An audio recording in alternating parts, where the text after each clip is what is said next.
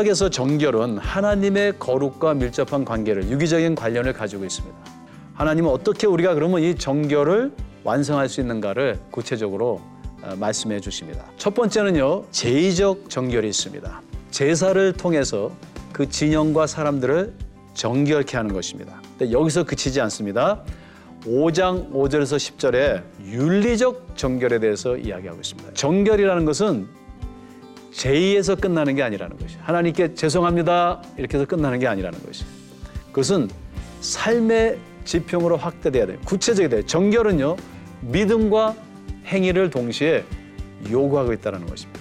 광야 진군에 앞서서 하나님께서 우리의 요구하신 가장 핵심적인 것은 정결입니다. 왜냐하면 오직 정결한 곳에만 거룩하신 하나님이 임재하실 수 있기 때문입니다.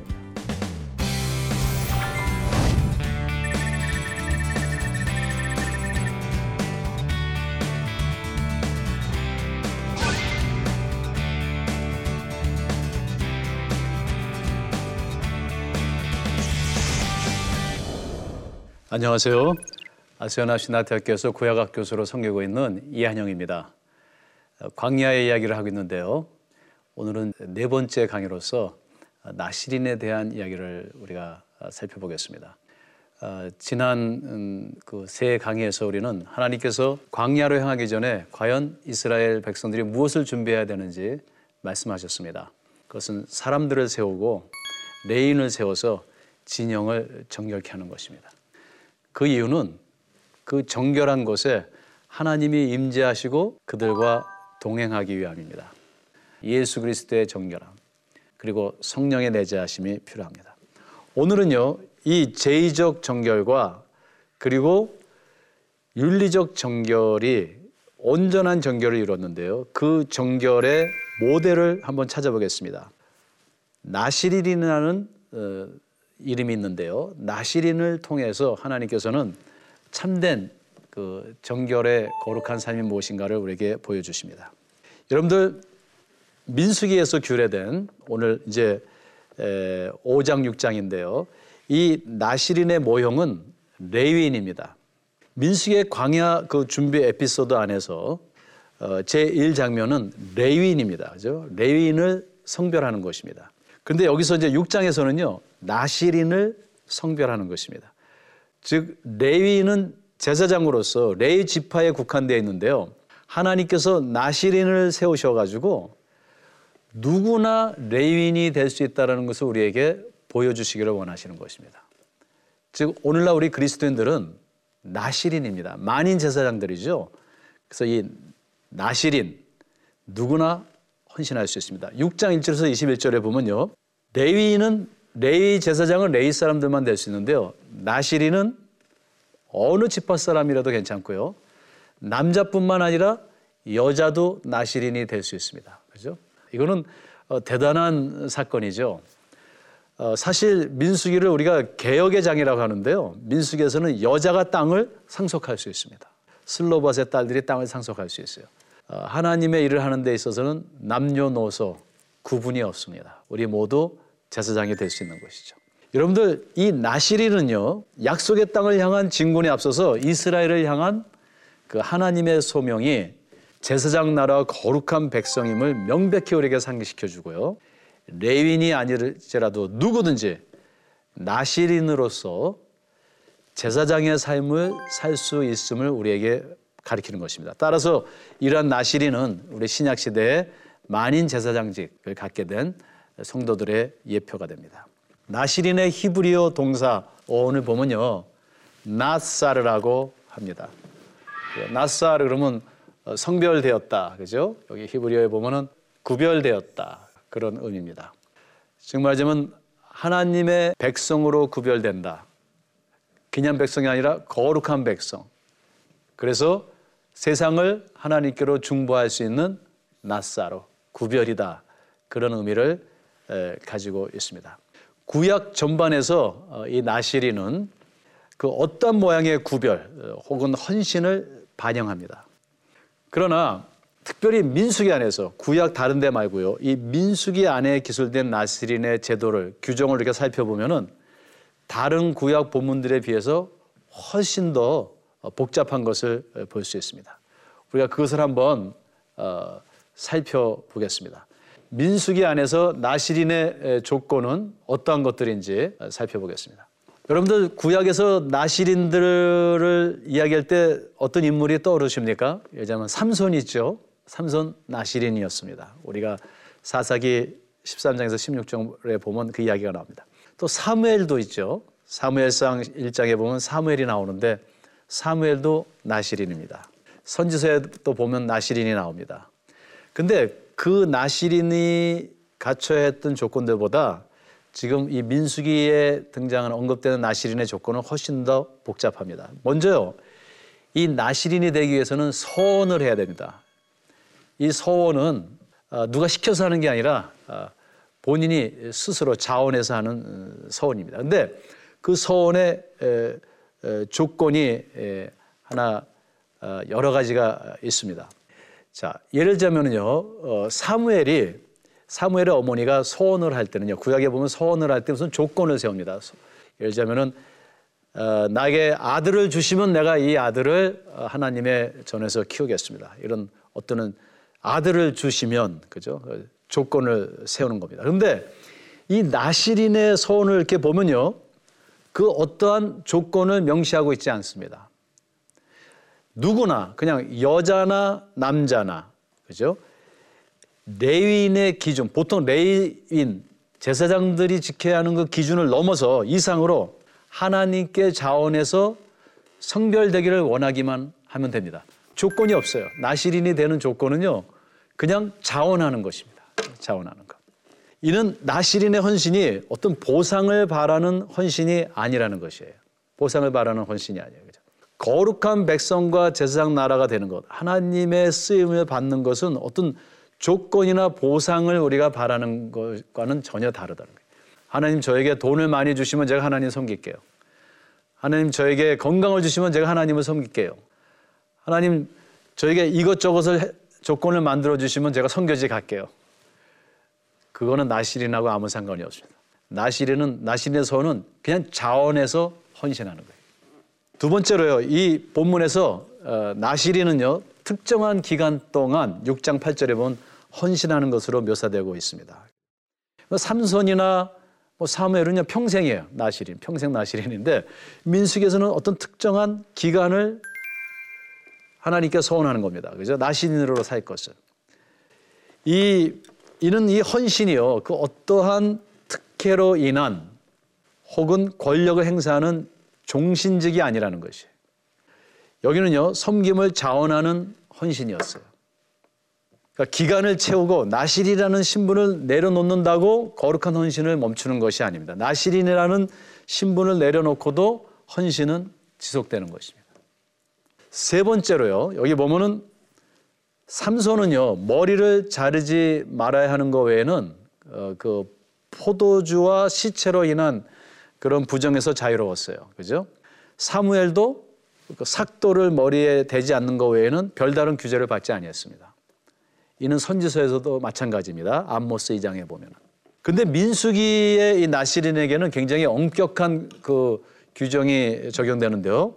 이 모두들보다 엄하고 복합적인 규칙, 규칙들인데 포도주뿐 포도주뿐만 아니라 포도즙 또 생포도나 건포도 포도나무 소사는 씨나 껍질이라도 먹지 말아야 돼요. 예를 들어서 포도주 씨를 먹지 말는 건 씨로 짠 오일도 먹지, 기름도 먹지 말아야 되겠죠. 첫째는요, 굉장히 엄격해요. 포도와 관련되는 건 다 먹지 말아야 돼요. 삭도를 머리에 대지 말아야 돼요. 예. 저는 뭐 될 것도 없습니다, 별로. 그리고 시체는요, 그 부모, 형제, 자매가 죽어도 가까이 하지 말아야 돼요. 너무 엄격하죠? 부모님이 돌아가셨는데 장례식에 갈 수 없는 겁니다. 가까이 갈 수가 없는 것이에요. 여러분도 그 레인들을 보면요. 레인에게 있어서도 일반 제사장들에게 시체와의 접촉으로 인한 부정에서 가족은 제외했어요. 그러니까 레위인 제사장들도요. 시체를 만지면 안 되지만 레기 2장 1절에서 21장 1절에서 4절에 보면은 그래도 가족 부모님이 돌아가셨으면 가서 이렇게 옆에 가 있을 수 있었어요. 대제사장에게는 회막에 들어갈 때만 포도주를 금지했어요. 그죠? 레이기 10장 9절에. 그러니까 그 성막에 들어가기 전에는 포도주를 마시면 안 돼요. 근데 나시리는 평상시에도 포도주뿐만 아니라 생포도를 먹어도 안 돼요. 이거 얼마나 엄격합니까? 그러니까 우리가 여기서 보면 지금 레위인보다 나시린에게 요구되는 게 훨씬 더 높죠. 훨씬 더 많습니다. 그죠? 자, 광야에서의 영적 군사로서의 이 진군과 약속의 땅에서의 거룩한 백성과 제사장 나라로 살아가는 것이 그 얼마나 심각한 것임을 여기서 지금 보여주는 것이에요. 대강이 아니라 의식적인 철저한 성결의 삶이 레위인들뿐만 아니라 일반인들에게도 요구됐다라는 것입니다. 이런 의식이 있는 신앙이 필요합니다. 오늘 우리가 많이 이런 의식이 없는 것 같아요. 신학적 의식이 있어야 돼요. 그죠?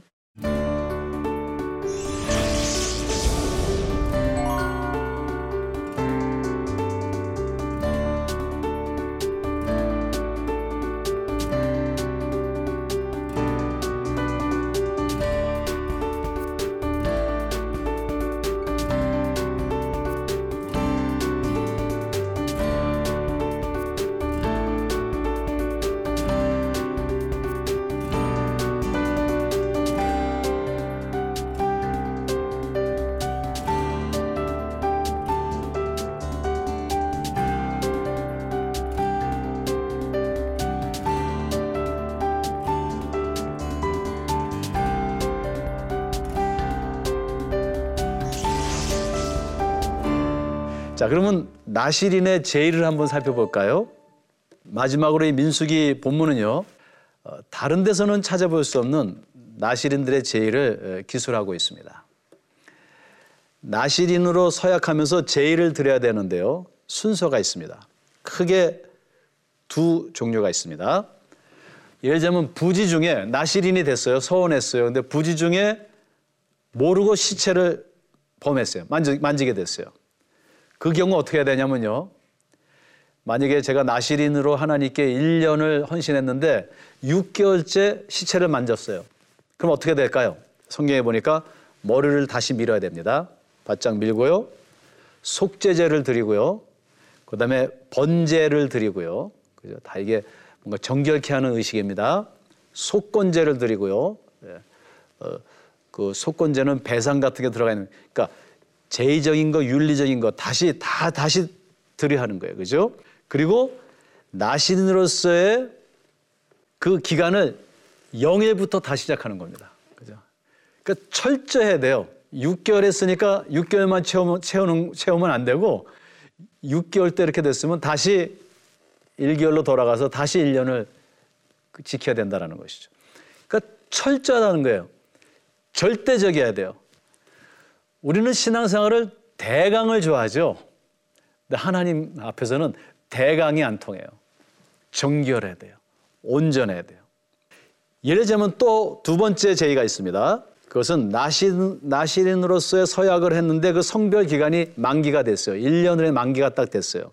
만기가 되면, 야, 이제 나시린, 지겨운 그 나시린의 삶, 머리 기르고 뭐 이러고 뭐 포도주도 먹지 말아야 돼. 포도주 먹지. 1년이 지났구나. 그리고 그냥 룰랄라 이렇게 사는 게 아닙니다. 더 심각해집니다. 만기일이 찼어요. 그러면요, 속죄제, 화목제, 소제, 번제 여기 나오는 이 제의들은요 레이기 1장부터 6장에 나오는 제의들인데 특별히 이 제의들을 요제, 요 흔드는 거거든요. 이 양의 뒷다리를 이렇게 흔드는 제사가 있는데 이 여섯 가지 제의를 한꺼번에 드려야 됩니다. 이거는 준비하기도 힘들고요. 굉장히 복잡한 제의들인데요. 복합적으로 드려야 되는데 6장 13절 20절에 있습니다. 근데 이 제의는 뭐냐면요. 레이기 8장에 보면은 아론이 제사장으로 아론 제사장 아론이 제사장으로 위임식을 위임 받게 되는데요. 위임식 때 제사장으로 위임식 할 때 드리는 제사였어요. 그러니까 이 요제를 포함한 레기에서 규정되고 있는 아론과 그 아들들의 제사장 위임제거든요. 여기에 비교되는 아주 복합적인 거대한 죄입니다. 이게 무엇을 의미합니까? 나신으로 서원했어요. 헌신했어요. 그래서 1년을 잘 보냈어요. 졸업이 아니라는 겁니다. 그죠? 그 1년의 훈련을 통해서 이제 제사장의 위임제, 위임제를 받는 거예요. 즉, 이제 남은 여생을 나시린처럼 살겠습니다 하는 것입니다. 민숙의 나시린의 신학적 의미는 무엇일까요? 의도가 무엇일까요? 그래서 한마디로 지금 가나안으로 가고 있잖아요. 약속의 땅. 약속의 땅은 가서 잘 먹고 잘 살 땅이 아닙니다. 여러 번 말씀드리지만 성경에서 약속의 땅은 선, 선교지예요. 우리의 삶의 장이에요. 이 세상이에요. 그곳에 가서 그 타락한 가나안과 대비되는 비교되는 그죠? 상반되는 완전한 정결의 삶, 성결의 삶, 거룩한 백성의 모습을 이 나시린을 통해서 그 거룩한 백성의 삶의 모습은 어때야 되는 것을 이 나시린의 모습을 통해서 우리에게 이야기하시고자 하시는 것이죠. 여러분들 하나님께서 이스라엘을 애굽에서 구원하시고 부르신 것은 이 가나안 땅에서 제사장 나라와 거룩한 백성으로 세우시기 위함이십니다. 출애굽기 19장 1절에서 6절의 말씀이죠. 이는 이집트와 가나안의 문화 종교와는 철저하게 성별된 하나님의 백성으로서의 독특한 삶의 방식과 헌신을 의미합니다. 여러분들 레위기 18장을 꼭 한번 보세요. 1절에서 5절에 보면 이런 말씀이 있습니다. 너희는 그 거하던 이집트 땅의 풍속을 쫓지 말고 내가 너희를 인도할 가나안 땅의 풍속과 규례도 행하지 말고 너희는 나의 법도를 쫓으며 나의 규례를 지켜 그대로 행하라. 나는 너희 하나님 여호와니라. 그러니까 하나님께서 이렇게 말씀하시는 거예요. 너희가 지금 애굽에서 떠나왔는데 그 애굽의 과거의 풍속도 따르지 말고 너희가 앞으로 들어갈 그 땅, 그 가나안 땅의 약속의 땅의 풍속도 따르지 마라. 너희는 이제 그 땅에 들어가서 거룩한 백성과 제사장 나라의 사역을 감당하라. 이게 지금 하나님의 명령입니다. 그러기 위해서 어떻게 돼요? 구별된 나시린의 삶을 살아야 된다는 거예요.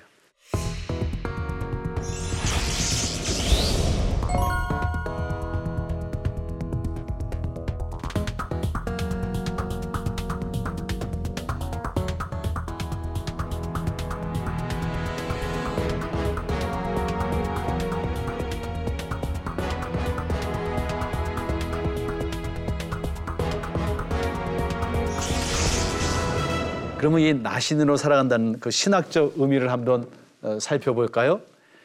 그것은 첫째는요, 포도와 모든 파생품의 금지입니다. 두 번째는요, 삭도, 머리를 자르면 안 됩니다. 또 시체와의 접촉을 금지하신 겁니다. 왜 그것을 금지하셨을까? 그죠? 여러분들 고대 근동에서는요, 특별히 고대 근동 지역이 메마른 지역입니다. 많이. 그죠? 물론 농경 문화가 있었어요. 근데 특별히 포도는요, 오늘날은 시장에 가면 쉽게 사는 거지만 그 시대는 아주 귀한 그런 그 풍요로움을 상징하는 과일이었습니다.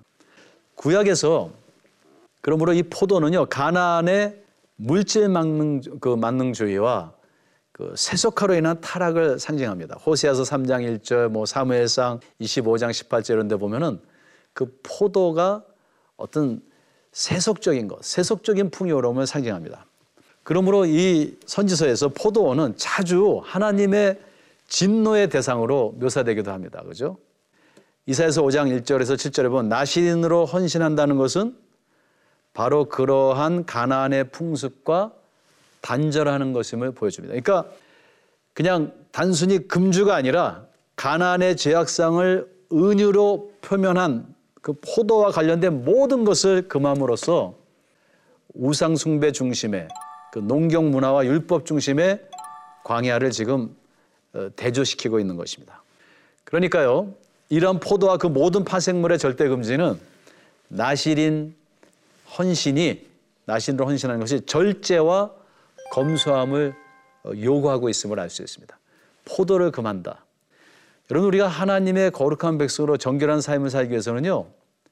절제와 검소가 필요합니다. 그래야지만 우리가 나눌 수 있어요. 그래야지 섬길 수 있어요. 먹을 거 다 먹고 입을 거 다 입고 그렇게 할 수 있는 게 아닙니다. 내가 꼭 가지고 싶은 것을 포기할 줄 아는 것이 포도를 그 메마른 광야에서 포도를 생포도를 포기할 수 있어야 하는 그러한 절제가 우리에게 예, 헌신에 있어서는 필요한 것입니다. 이게 나시린이에요. 두 번째는 삭도의 금지입니다. 이는 가장 중요한 행위로서 구약 본문에 기술된 모든 나시린들은 머리를 자르지 말라야 돼요. 그럼 왜 머리를 기르고 단정했어야 됐는가? 두 가지를 볼 수 있어요. 그 상징성에 대해서 본문이 명백히 밝히고 있지 않지만 구약에서요 머리는 신적인 능력과 활력을 상징합니다. 머리는 삼손이 머리가 길 때 힘이 있었죠. 근데 그거보다 머리가 자라는 것은 생명을 상징했어요. 그죠? 여러분 머리가 이렇게 자란다는 건 생명이 있다라는 걸 눈으로 보일 수 있는 것이죠. 그래서 본문은 물론 이 행위를 가나안과의 그 어떤 구별 구별을 의미하는 것으로 암시하거든요. 6장 7절에 보면은. 근데 초점은요. 머리를 기르는 데 있지 않고 자르지 않는 데 있습니다. 그렇죠? 자, 두 가지를 생각해 볼 수 있는데 머리를 자르지 않는다 스스로 자르지 않는다는 것은 생명의 주권이 나에게 있지 않다라는 것을 의미할 것입니다. 여기서 요새 자살 많죠. 자살하면 안 됩니다. 우리의 생명이 내 것이 아닙니다. 여기 이렇게 붙어 있어요. Made in Korea. 이건 Made in God. 하나님이 창조하셨어요. 하나님의 생명. 즉 하나님의 주권, 생명에 관한 주. 나의 생명을 하나님께 절대 신뢰하는 것. 머리를 자르지 않는 것이 상징 상징적인 것이죠. 또 머리를 자르려면 머리가 길어지죠. 그러면 여러분들 나시린이 내가 6개월 동안 저 같은 사람이 6개월 동안 하나님께 나시린을 헌신했어요. 머리가 이렇게 길었어요. 머리 막 그냥 놔둘까요? 더 많이 머리를 감아야 되고요. 머리를 더 단정해야 돼요. 머리를 자르지 않는다는 건 더 많이 자신에 대해서 신경을 쓰는 거예요. 나의 모습, 나의 행위, 그죠? 우리가 그리스도인으로서 세상 사람들에게 어떻게 비칠 것인가 조심하는 거예요. 우리의 어떤 생명에 대해 무책임해지는 것이 아니고 더 책임감을 가지고 하나님께 우리의 생, 주권의 생명을 맡기고 근데 우리가 스스로 단정하게 우리, 우리 자신을 잘 우리의 건강을 또 위해서 노력하는 겁니다. 그죠? 마지막으로 여기 보면 시체와 접촉하면 안 됩니다. 그죠? 6장 6절 8절에 보면은 그 생명의 이것은 생명의 모티프를 강하게 우리가 전하고 있는 거예요. 이건 무엇이냐면요. 시체를 만지지 말라는 것은 복음은 생명을 살리는 것이고요. 그렇지 이 세상은 생명을 죽이는 거예요. 이 세상의 모든 것은 서로를 죽이는 일이에요. 근데 하나님의 일은 사람을 살리는 거예요. 나신으로 헌신한다는 것은 바로 이러한 거룩한 생명 모티프를 모두 함축하는 상징적 행위라고 말할 수 있어요. 여러분들 우리 나신으로 살아간다는 것 그것은 하나님께 헌신하는 것이고 그 제사장들에게 요구된 모든 것이 우리 모두에게 남녀노소 아, 구분 없이 우리에게 요구되고 있다는 것입니다. 이건 큰 축복입니다. 자, 그런데 그 나시린의 서원이 파괴될 경우는 어떠한 일이 벌어질까요? 그죠? 나시린의 서원은요, 그 조건보다는 조건은 그냥 자원하면 되는 것이에요. 그죠? 그리고 조건이 없어요. 남자도 괜찮고 여자도 좋아요. 누구나 하나님의 은혜를 구원의 은혜를 입습니다. 근데 조건보다는 파괴될 경우에 대한 규례가 훨씬 복잡합니다. 그죠? 만약 부득이하게 나시린이 시체를 만졌어요. 접촉했으면은 혹은 그 서원의 기한이 다 파괴돼 기한이 다 만기돼서 파괴되면 어떻게 해야 될까요? 전에 이미 말씀드린 거죠. 첫째, 속죄와 번제와 속건제를 드리고 머리를 깎고 나시린의 규례를 처음부터 다시 온전히 어, 실행하는 것입니다. 이는 무슨 의미하냐면요. 우리의 죄가요. 저와 여러분들의 죄가 무의식적으로 시체를 만질 수 있어요. 무의식적이든 의도적이 아닐지라도 대강 넘어가면 안 된다라는 것이에요. 대강 넘어가면 안 돼요. 대강 넘어가고 그냥 속죄될 수 없다는 거예요. 죄는요. 절대적인 피해 대가를 치러야 합니다.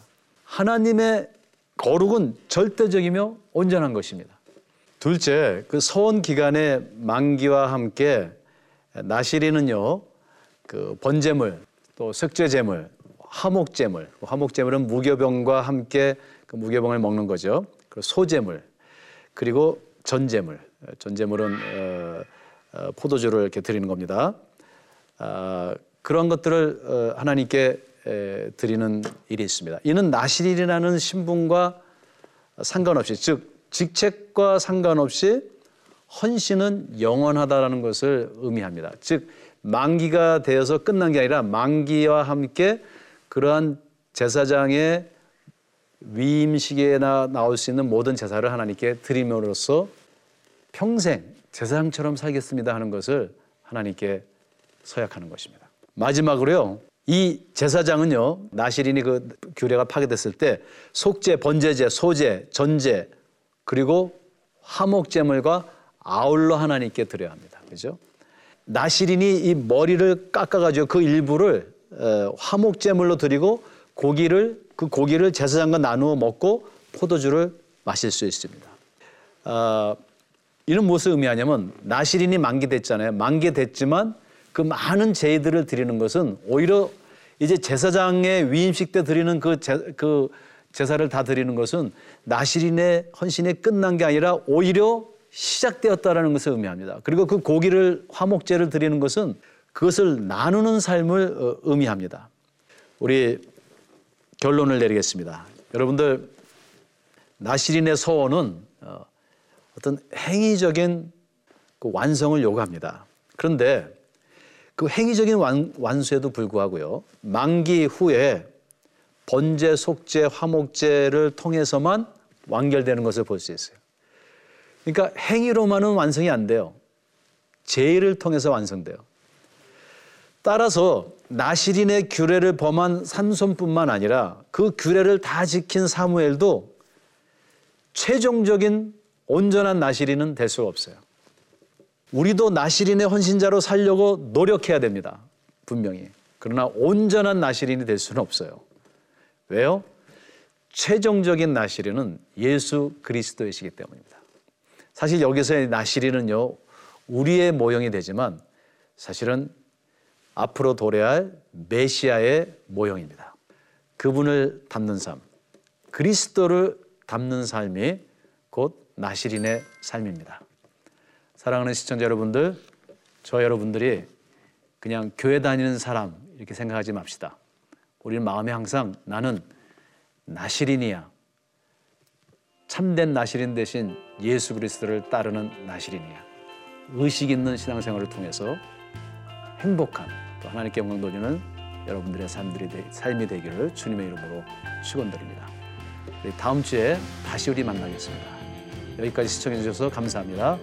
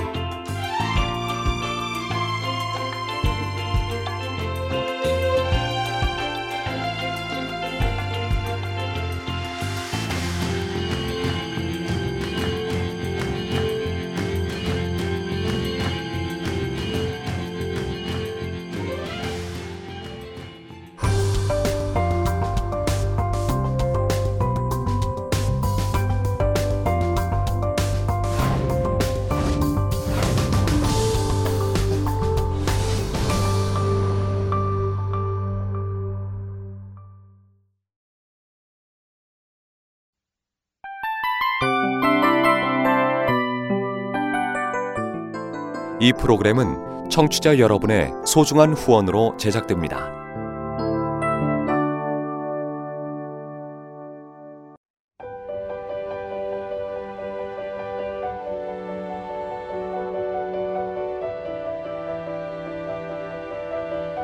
세상에는 수많은 교회들이 있지만 더 깊이 있는 말씀 강해를 찾기 위해 크기로만 교회를 선정하지 않습니다. 보다 좋은 영적 콘텐츠를 더 많이 나누기 위해 방송비를 받지 않습니다. 1년 365일 복음만 전하고 싶어서 우리는 광고를 하지 않습니다. 온누리의 복음을 땅끝까지 CGN TV와 함께 땅끝 성교사가 되주세요